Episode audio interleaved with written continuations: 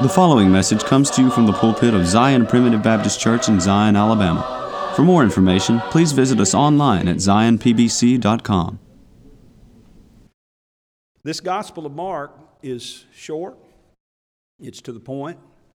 It doesn't elaborate a lot on as some of the other Gospels do, which doesn't make it any less or any greater than the others.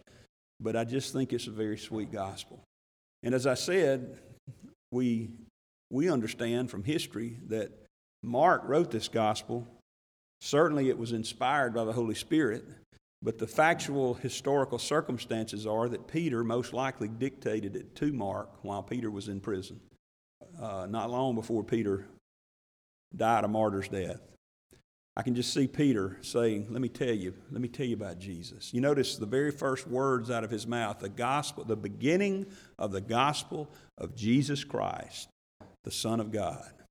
If that's not the first words out of our mouths in this church, if that's not the forefront of our minds, the thought that's in the forefront of our minds, that Jesus Christ is the Son of God, then we're missing the point. And we're going to have problems in this church. I know that you keep that in your mind. I know you do, because you show it to one another through the love that you shed abroad in your hearts, that you share with everyone else. But that must be our primary focus. Last time we met, and I preached on this, we were talking from chapter 9 about some implications of the cross.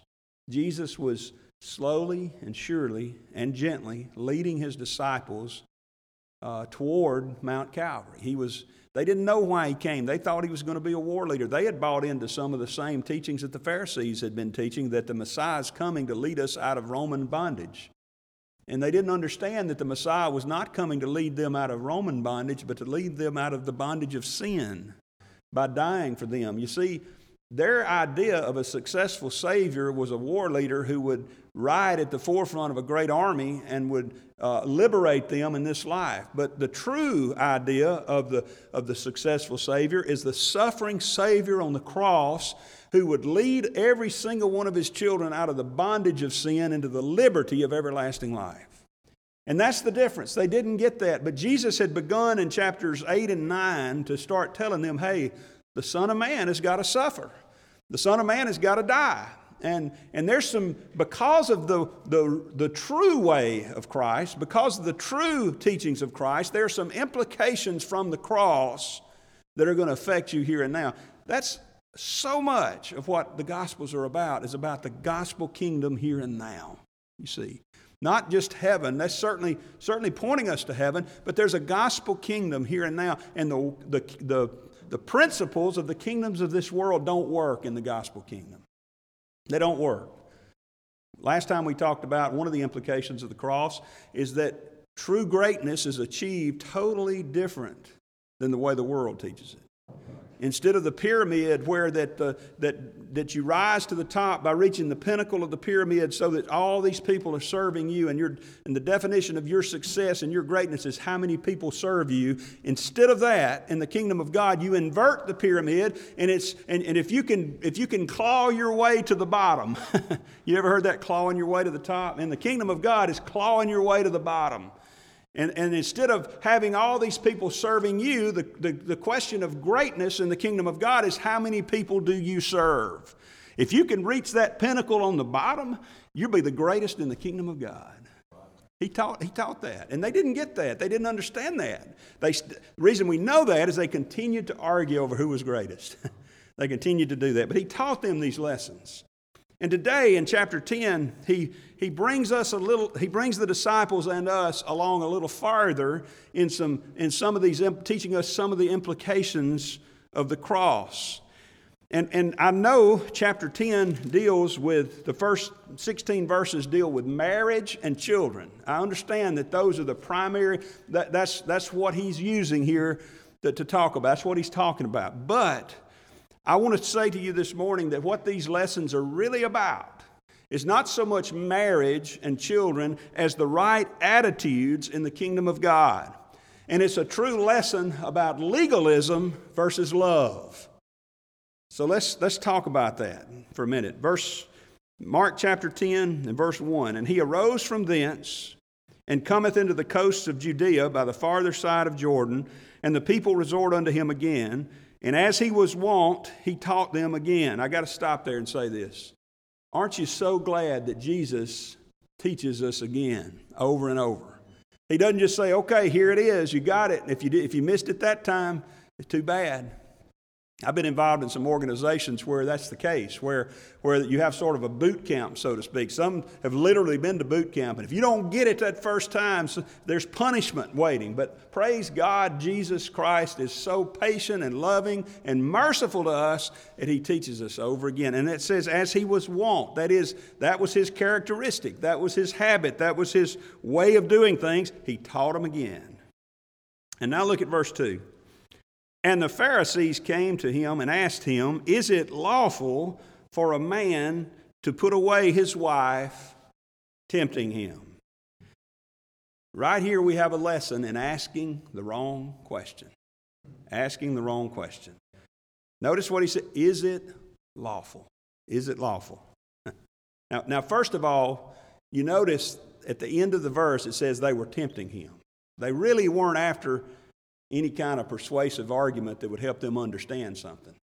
They were actually trying to trap him into taking sides in an argument that had been going on there among the Pharisees and the Sadducees and different ones that took different approaches to the issue of marriage and divorce. That word tempt means to test maliciously or to be crafty, and the idea is trying to catch him in error or pin him down in a way that, I hate to say it, a lawyer would, a witness on a stand, okay? In cross-examination, I've done it many, many times. My goal wasn't to find out information. My goal was to pin the guy down, you know.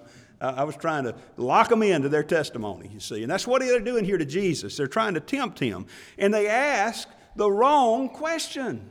Listen, how many times do we ask the wrong question? Is it lawful? In other words, where's the line? How far can I go? Right. See, that's the problem with legalism. Legalism is the enemy of the kingdom of God. What is legalism? Legalism is saying, I'm going to adhere to the letter of the law, even if it kills me. You know, I'm gonna adhere. All I care about is the letter of the law. And if I can just stay in the letter of the law, it doesn't matter where my heart is.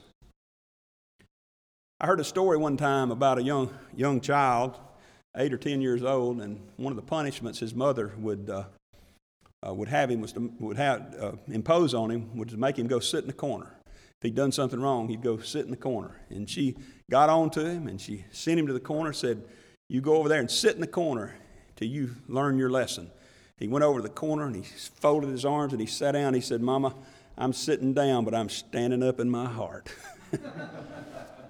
See, the problem we have sometimes is he was adhering to the letter of her law, but in his heart, oh, he was not. He was standing up, jumping up and down, kicking and screaming, no doubt in his heart. See, too often we ask that question. We say, you know, I like what I see over the line. So let me get as close to the line as I can. Let me get right up to it. How close can I get to it and still be okay? You know, well, I technically didn't lie. You know, I technically didn't do anything to harm this person. But you see, the problem is God's not a God of technicalities. God's not a God of legalism. Legalism is the enemy of the kingdom of God. You know, Jesus put this kind of thinking to rest, didn't he, in the Sermon on the Mount? Back over in Matthew chapter 5, listen to what he said in verse 27. See, now remember, these are Pharisees that are asking him these questions. Is it lawful? Is it lawful? Where's the line? Let me know where it is so I can toe the line. But notice what Jesus said in chapter 5 of Matthew in verse 27. He said, "Ye have heard that it was said by them of old time, Thou shalt not commit adultery." Now, Jesus is not contradicting the law. The law says that. You shall not commit adultery. What Jesus is doing is elaborating on the law, not contradicting the law. And he says, "But I say unto you." When Jesus says something like this, again, he's not contradicting what Moses said or what was written in the Scriptures. He's saying to you, though, hey, there's something more than just this letter of the law at stake here. He said, I say unto you, that whosoever looketh on a woman to lust after her hath committed adultery with her already in his heart. The Pharisee said, I want to get as close as I can to the line.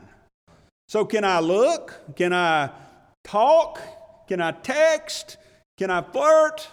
You know, somebody said before, it's just a little innocent flirting. Let me tell you something, there is no such thing.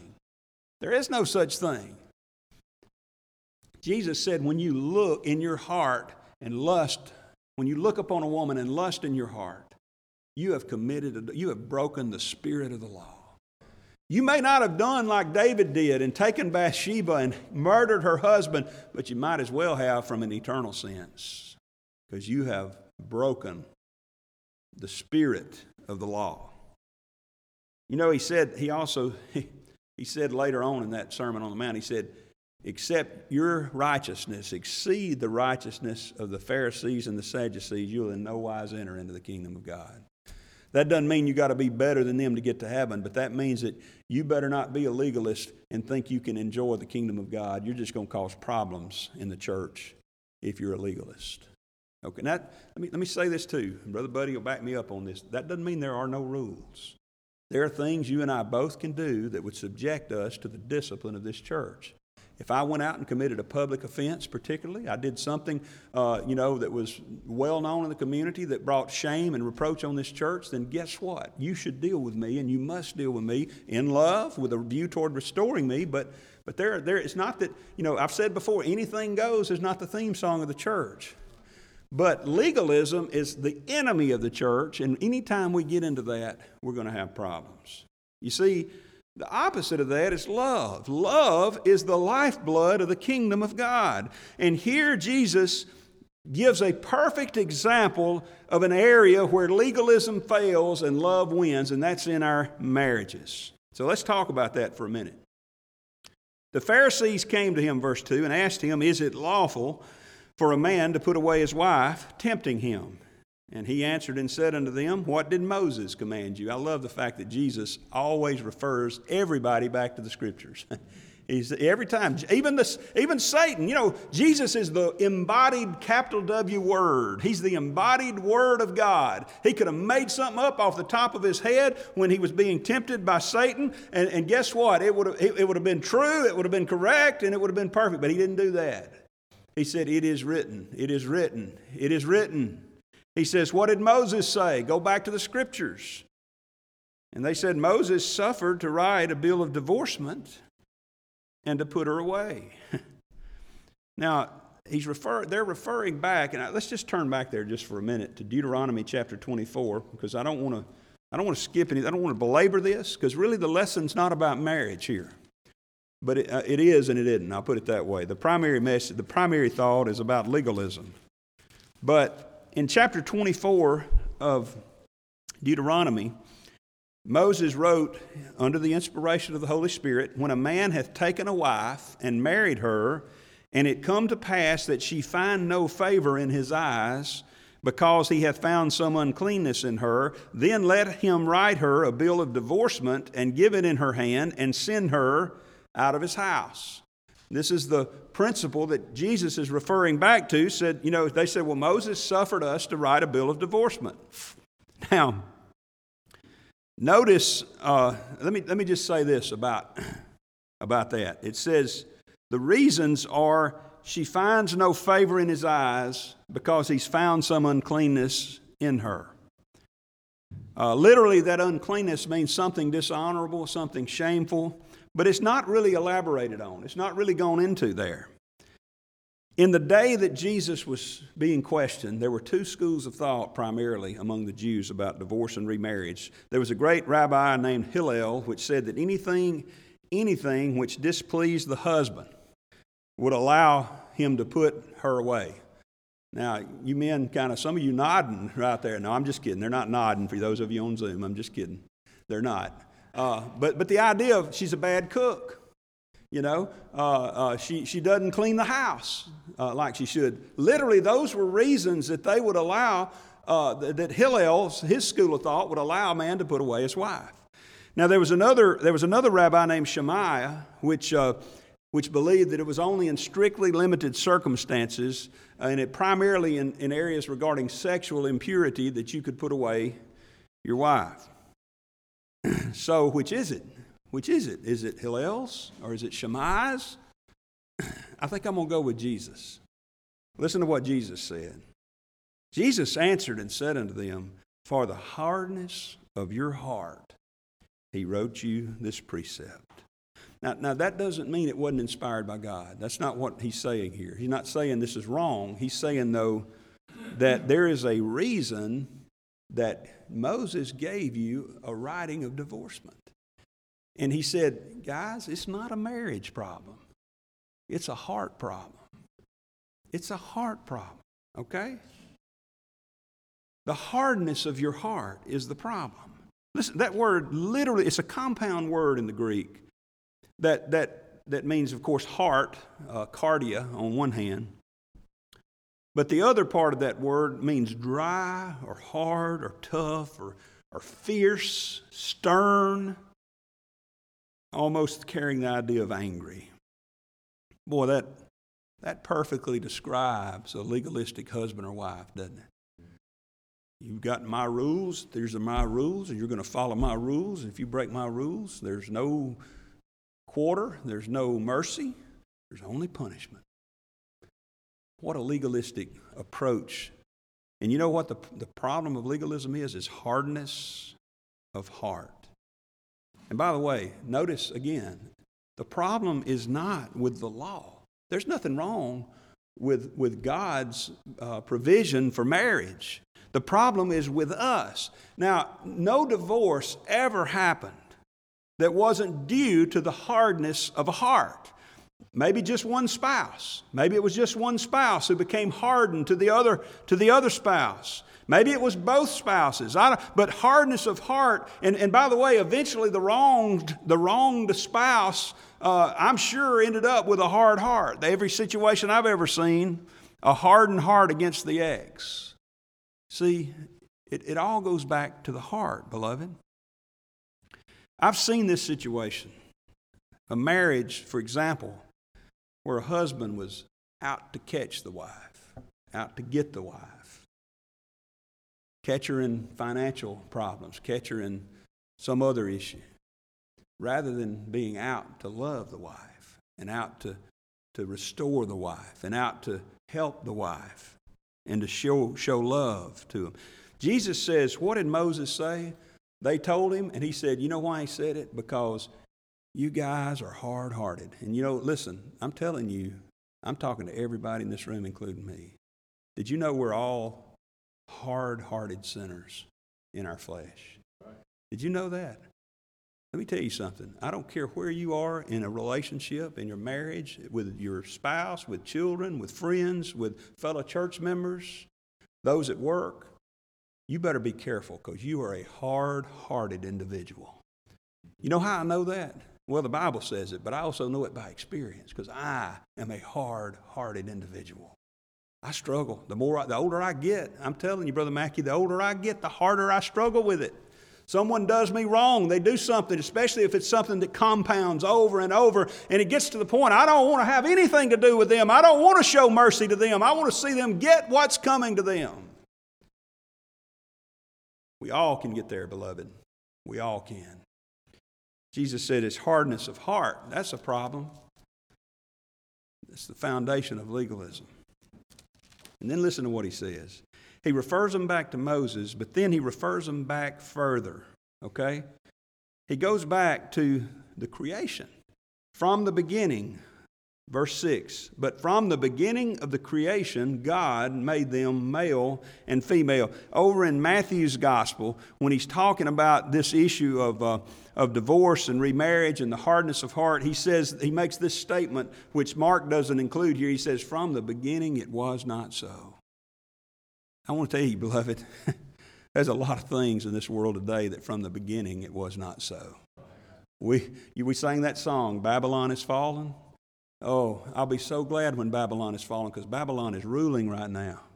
Babylon is in control right now. And I know not above God. I'm not saying that, but I'm talking about in the visible aspects of this world out there. Babylon is in control. Beloved, sometimes Babylon controls me. Sometimes it controls you. Maybe it's because you get angry at Babylon and respond in regard to the love that we ought to be responding with in the Bible. Maybe it's you just like some of the things Babylon's doing, and it pulls you away. It does me. From the beginning, it was not so. There's a place over in the book of Acts, I believe it's the 13th chapter, where the statement is made of the apostles. They said, "These that have turned the world upside down have come unto us also." You know the truth? That's a wrong statement. You know that? Actually, what they were doing is setting the world back right side up.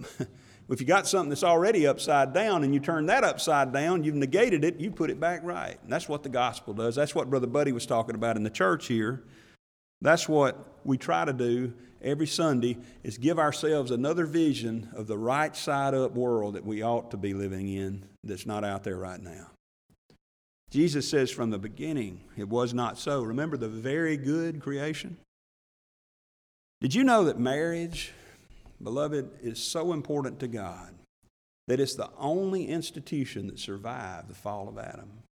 God created marriage when He created Eve from the rib of Adam, and He gave her, He performed the first marriage, if you will, there. Jesus showed us how important it is because He did His first miracle at a marriage, at a wedding in Cana of Galilee. And there's a statement made. I'm not going to turn back there because of the lack of time, but back in Genesis chapter 2, after God creates Eve and gives her to Adam, Adam says, "This is now bone of my bones and flesh of my flesh. Therefore shall a man leave his father and his mother, and shall cleave unto his wife."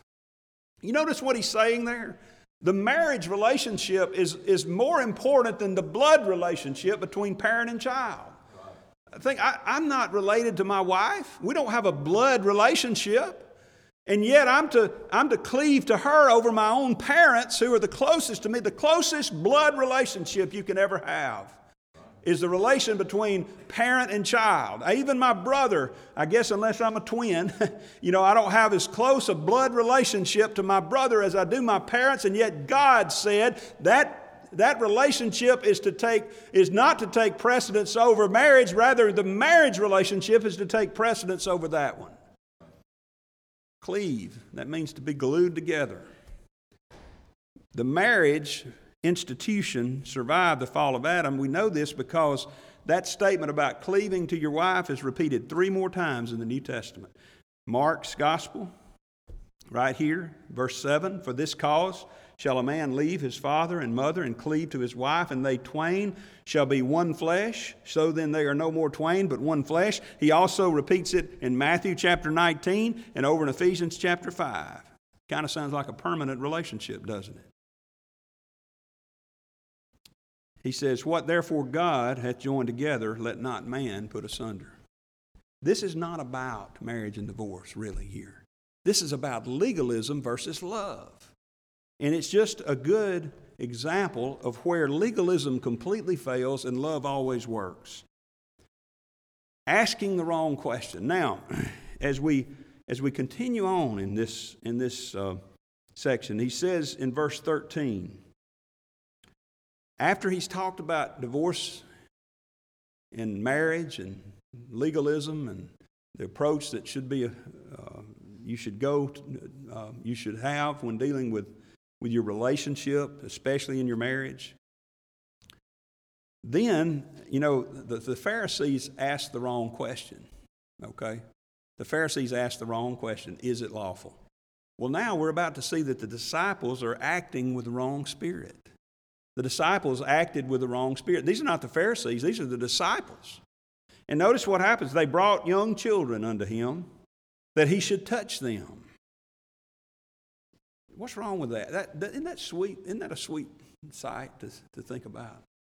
Think about the young children. Think about, we have some young children in our congregation. We have some that were young and are now older. But think about how sweet it is to see those young children brought to Jesus.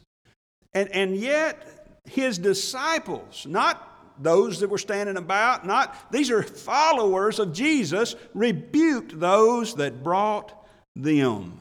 They literally stood up and said, "Stop it. Don't bother the master. Leave him alone. He's too busy doing the work of the kingdom to fool with your children."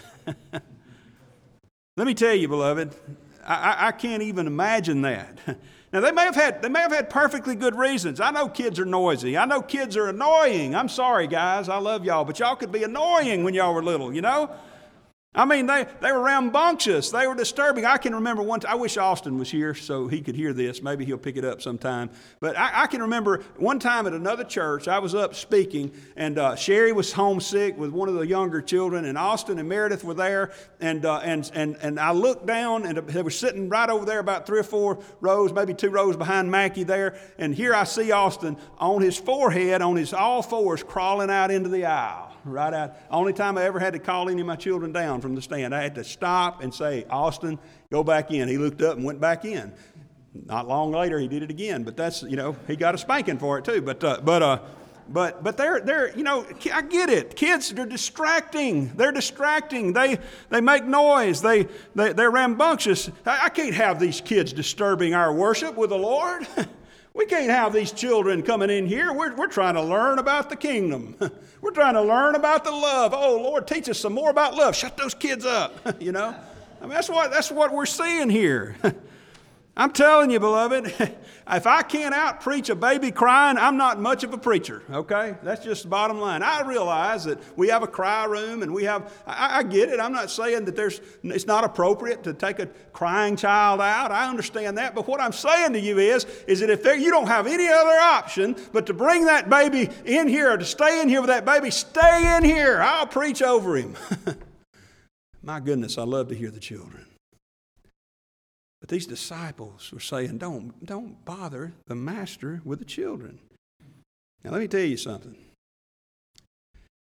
You think about Jesus as a loving Savior, and He is. You think about Him as a man of sorrows and acquainted with grief. But there were times that Jesus got angry. There was a time when He went to the temple. We're going to get to that point. And they were doing things in the temple that they shouldn't have been doing, and He got angry. And He ran them out with a scourge of cords. We're fixing to read about another place right here where Jesus was mad. He was not happy. It says, when Jesus saw it, He was much displeased. That word carries the connotation of indignation. I want to tell you, beloved, I'd hate for Jesus to be much displeased. I'd hate for Him to just be displeased with me, much less much displeased. The discipleship of children is important to the Lord Jesus Christ. And these disciples were acting in the wrong spirit. Order was more important to them than the love that ought to be present in the kingdom of God. You know, we ought to do all things decently and in order, but I'll tell you, the kingdom of God by its very nature is a messy place. There are things that happen from time to time that we need to be willing and able to roll with the flow. I don't mean disruptions to our services and all that, but you know, we've had situations here in this church where someone got sick and we stopped the services. You know, it would be a whole lot better if we said, just ignore it, it'll go away, and we'll just keep preaching and we'll worship the Lord. Lord, thank you. You know, I mean, what good is that? We need to stop sometimes and realize that the worship of God is not some orderly, legalistic, some kind of thing that can't vary from, beloved. We need to understand that it's all about the love that God showed to us and that we ought to show to one another. And no, I am not trying to preach some kind of craziness or disorder in the church. But I'm telling you, beloved, when we get to the point where we forbid little children to come to Him, we got problems. We got problems. See, they were acting in the wrong spirit, and Jesus got upset about it. You know, our time's about gone. I don't want to get too off track, but just understand that the discipleship of children is so important. In Ecclesiastes chapter 12 and verse 1, he says, "Remember now thy Creator when? When you get older, after you get to the point where you can sit down and be quiet." No. Remember now thy Creator in the days of thy youth. In the days of thy youth. He told Timothy, he said, "Timothy, don't let any man despise thy youth." Sometimes we take young preachers and we just shun them and set them to the side and don't encourage them. I'm so thankful for you as a church. There's so many young preachers, including John Morgan. I believe he'd tell you the same thing that the others have said that have been encouraged by coming to Zion Primitive Baptist Church. In fact, I don't say this to boast. I don't say this to brag, except to boast on the Lord. I've heard Brother Ricky Harcrow tell other preachers, said, if you think you're called to preach, you need to go to Zion, and if you can't preach at Zion, you're not called to preach. He said, I've always had liberty here, always had a sweet spirit here. Beloved, that's the kind of spirit we need to continue and to encourage. You see, Jesus is saying, he says, suffer the little children to come unto me, and forbid them not, for of such is the kingdom of God. If you ever outgrow your childhood, if you ever get too high and mighty to remember the helplessness and the dependence of being a child, then you don't belong in the kingdom of God. It will not benefit you, and you will not benefit anyone else. You know, see, that's the characteristic of being a child, isn't it? You're helpless. My children, it's just only been the last few years that Mason's been able to drive. What are you, 19? 3 or 4 years ago, he's finally a little bit independent. Well, a little more than that, I'm sorry. But think about when they were little. They were crawling around. Sister Rachel just had her baby. How crazy would it be for Sister Rachel to go put her baby in the car and strap it up in the car seat, in the driver's seat, and say, hey, run down to the store and get you something to eat. I know you're hungry. That baby can't do that. That'd be crazy. You'd think you'd call the Department of Human Resources on her for doing something like that. But beloved, let me tell you, that's the kind of attitude we need to remember in the kingdom of God. We are helpless. We are helpless. And because we're helpless, we're totally dependent on our parents. Well, guess what? Spiritually speaking, you, my friend, are helpless. You, my friend, are hopeless. You, my friend, are completely dependent on your Father, God the Father, your elder brother, the Lord Jesus Christ. I know Peter should have gone with Jesus to the cross. I know he should have. He shouldn't have forsaken him and fled. He shouldn't have denied him. He should have gone there. But even if he had gone there, Peter was helpless to put away even one of his sins. Even if he had died there, as he ought to have, and as we ought to lay down our lives in service to the Lord Jesus Christ. Just remember, beloved, we are helpless to put away one sin that we've ever committed. And when you come to the kingdom like that, Jesus said, verily I say unto you, whosoever shall not receive the kingdom of God as a little child, he shall not enter therein. We won't go back there, but go back and read the Sermon on the Mount sometime, chapters 5, 6, and 7 of Matthew. The constitution of the kingdom of God, the ground rules of the kingdom. Blessed are the proud in spirit? No. Blessed are the poor in spirit. Blessed are the meek. Blessed are those that hunger and thirst after righteousness. A little baby hungers and thirsts when he's born, and the only place he can get refreshment is from his mother, from his parents. And then just understand, you see, as we said before, legalism, which is what those disciples, the Pharisees were legalistic.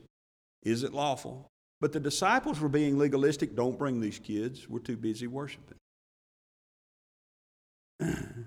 It's the enemy of the kingdom of God. Legalism will destroy the church, beloved. I start to say just try it. Don't try it, okay? I'm sorry, it's a figure of speech, okay? Figure of speech. Don't try it. Because if you try it, I promise you, you will lose. And you will lose what you have here. What we have here is sweet. Because you see, love is the lifeblood of the kingdom.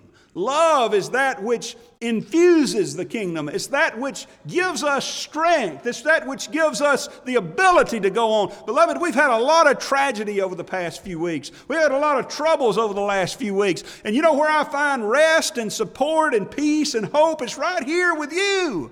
I don't find it out in the world.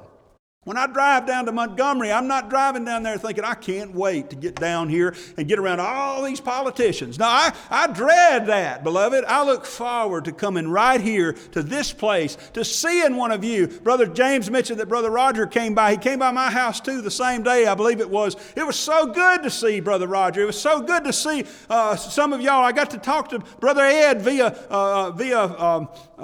over the phone yesterday and got to see, and I'm getting to see their faces here today. Man, it's so good to see you. When I see you somewhere or when I walk in this door, it's the love that binds us together. Jesus said, oh, the world will know you by how right you are, by how orderly your services are. No, by how much you love one another. And by the way, you better love each other like I loved you, he said. See, that's the implications of the cross, is that there's a new kind of love out there. I mean, it always existed, but they just didn't understand it. It's a self-sacrificial love. It's a love that promotes others above yourself. It's a love that even loves your enemies. You say, I don't feel good toward my enemies. That's okay. You don't have to feel good toward them, but you have to treat them right, because love is not a feeling. Love is an action. Love is the way you act. And look at verse 16. I just get nearly tearful when I see some of these things that the Lord does. Now remember, this is not bare words on a page. This is not a storybook tale. Picture in your mind the Lord Jesus Christ surrounded by these children that are being forbidden to come to him, being questioned by these Pharisees, seated somewhere in the area of Judea. A real living person sitting there, and it says, and he took them, the children, he took them up in his arms and put his hands on them, blessed them. He didn't do that to the disciples, did he? They weren't in the right spirit. He didn't do that to the Pharisees. They were asking the wrong questions. He took those little children that didn't know any better. They weren't doctrinally sound. They weren't indoctrinated with the truths of God's word. They didn't even know about salvation by grace, probably. Some of them were too small, no doubt, to understand what was happening, and Jesus took them up in his arms and held them. That gives me great hope. Because there's a lot of times when I don't act like I should. Some of those kids had probably been fussing with their brothers and sisters that morning. They'd probably taken a toy away from one of them. They'd probably disobeyed their parents. And Jesus took them up in his arms and he blessed them. Some of the times I need blessing the most is when I've been the most disobedient. Oh, the Lord does so good to me. He's so good to us as his children. He just takes us up in his arms. Sometimes we don't deserve it. But I'm helpless. I can't work my way into this. These children didn't work their way into his good graces. They just came into his presence and he folded them up in his arms. So, bringing this all to a close, this is the most important point I want to leave you with today. The purpose of Jesus here, he is teaching us the proper attitudes for success in the kingdom of God. Successful kingdom living depends on love, not legalism. Not legalism. Don't ask that question, how far can I go? Ask the question, Lord, how far do you want me to go in loving my brother or sister? Not how far, where's the line so I can get right up to it? Lord, what do you want me to do? Paul said, what wouldst thou have me to do? I'll go farther. So you're suing me for my coat? Well, let me give you my coat, and I'm going to grab my cloak, and I'm going to give it to you too. So you just slap me upside the head, I'll turn my cheek. Slap me on this side too. I'll take it. I'll take whatever it is that you dish out, because the Lord took whatever that Satan dished out on the cross for me, and he did it when I didn't deserve it. Praise God. The implications of the cross. Legalism won't work. Love always works. We don't just toe the line in the kingdom of God and legalistic service. Rather, we seek to serve as He served in love for one another, even toward our enemies or toward those that can't return the favor. Praise God for these glorious truths that are implications of the cross. We thank you for listening to today's message. For more information, please visit us online at zionpbc.com.